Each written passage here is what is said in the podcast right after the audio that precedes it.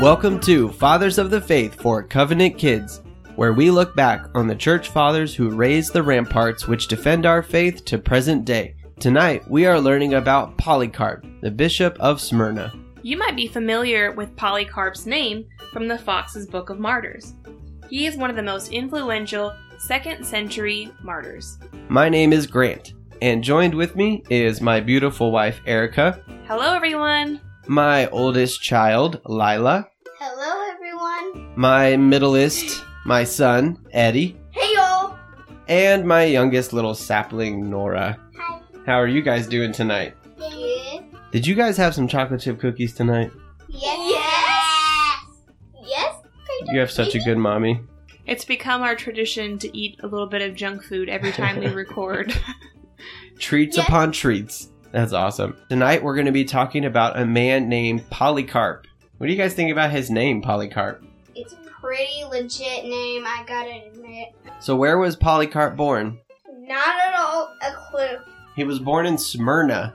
That was in the Roman Empire. Smyrna. Smyrna. He was tied up and he was born to lie.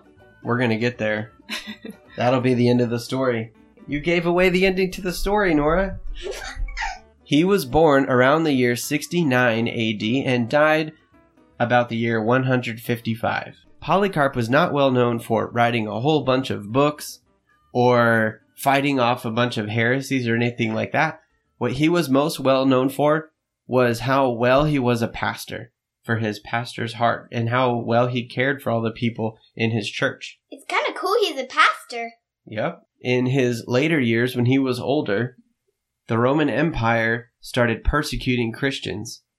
Now, the Roman Empire would require every single person to say, Caesar is Lord. Do you guys see how Christians would have a problem with saying Caesar is Lord? Yeah. What's the problem? Because there's only one true and living God, and that's the Lord. Yeah. What does persecute mean? That's a good question. It's a really good question, Lila.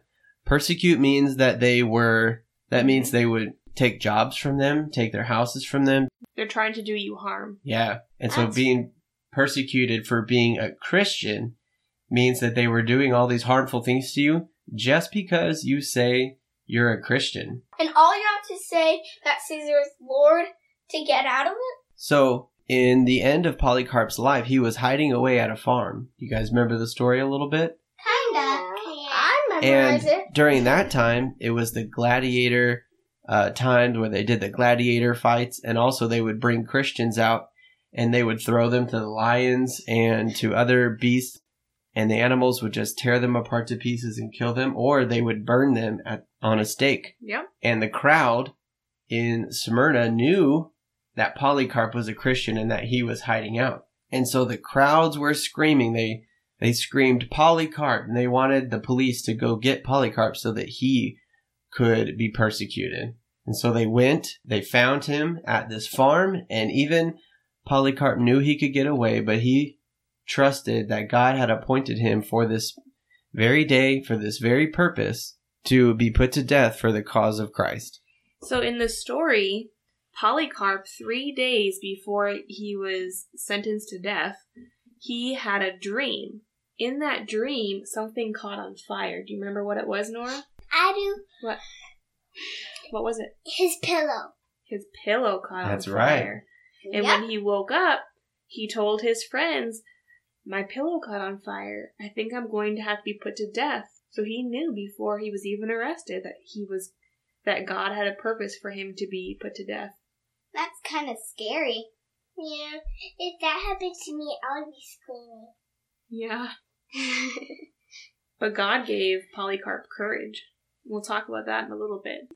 So then the chief of police come with all of his policemen and they arrest Polycarp and Polycarp says to all of the people in his household to actually bring the police food and he feeds them Mm-hmm. and he just said that he wanted some time to pray. And so they gave him time to pray. And actually, some of the policemen repented and believed in Jesus because of how self controlled Polycarp was and how he wasn't freaking out and he wasn't trying to fight it and how dedicated he was to Jesus and how pious he was and how much he loved prayer and just loved God, it changed them right there on the spot. So even some of the police repented.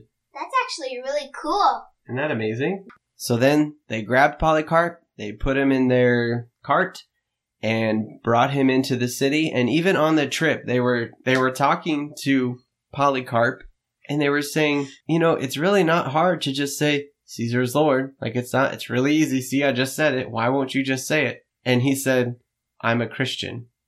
Mm-hmm. And they were saying, just curse Christ. Look at all this stuff that's about to happen to you. And he just said, you guys don't get it.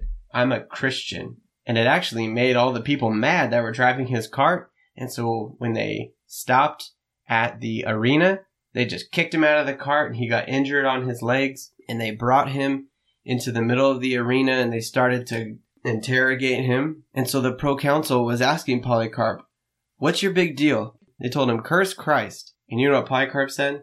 What? He said, For 86 years, God has never done me any wrong. He said, Why now, at the end of my life, would I curse the one who has saved me from my sins? And then they threatened him. They said, Well, have beasts that I can send out to kill you. And Polycarp said, Let them come.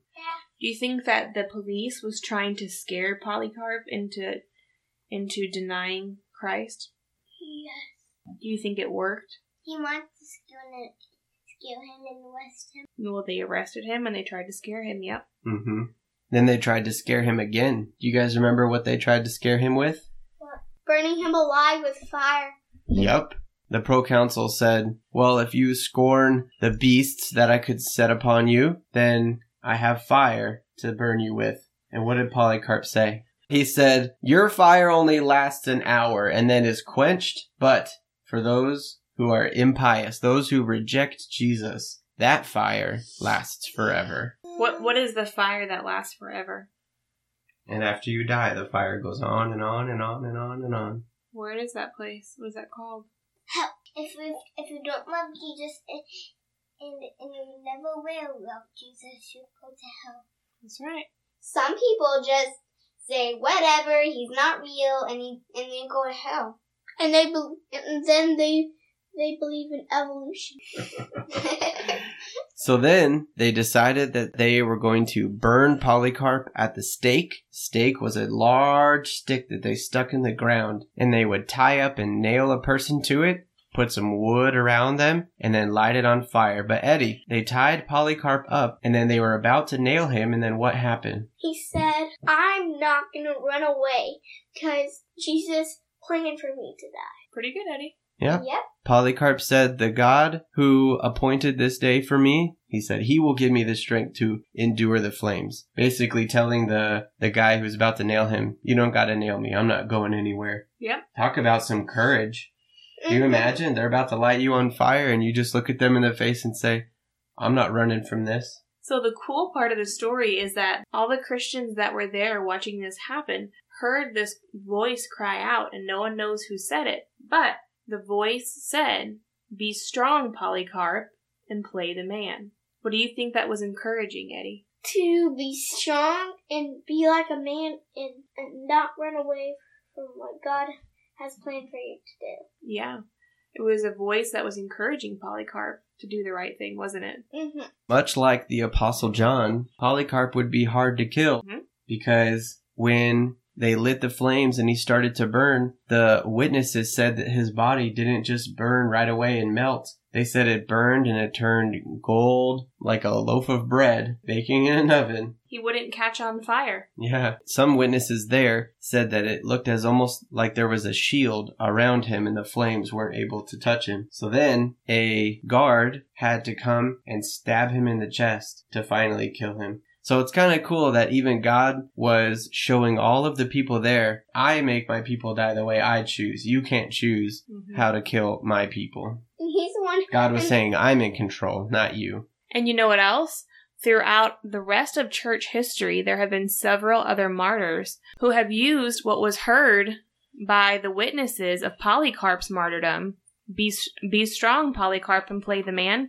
They've used that phrase to encourage each other as they were walking into their own martyrdom. So when other people were facing persecutions and trials, they would tell each other, be strong, play the man. And that was their way of trying to encourage each other as they walked through their own trials and their own persecutions. So Polycarp's story is a really cool story because it not only led to the conversion of many other people in the Roman Empire after they heard how mysterious and how wonderful his martyrdom was, but also it encouraged many other people for Christ centuries after Polycarp's death. I'm super encouraged by the story of Polycarp. That courage comes from Jesus and seeing all that he went through, even all the way to the cross and dying on the cross. Mm-hmm. And that's where Polycarp could get such courage, knowing that his Savior has suffered in similar ways. And even though here in America we don't experience similar persecutions, we are persecuted in some ways as Christians in America, but there are other parts of the world where Christians are being killed just for saying that they are Christian. Yep.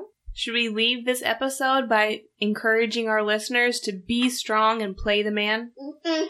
But girls can't play the man. How They're a about they girl. play the girl? But you are still supposed to be Christ like, right? Yep. Yes. And be courageous like Christ. Yep. All right. We thank you so much for listening to another episode of Fathers of the Faith for Covenant Kids. We hope this was encouraging. Tune in next week for another episode. See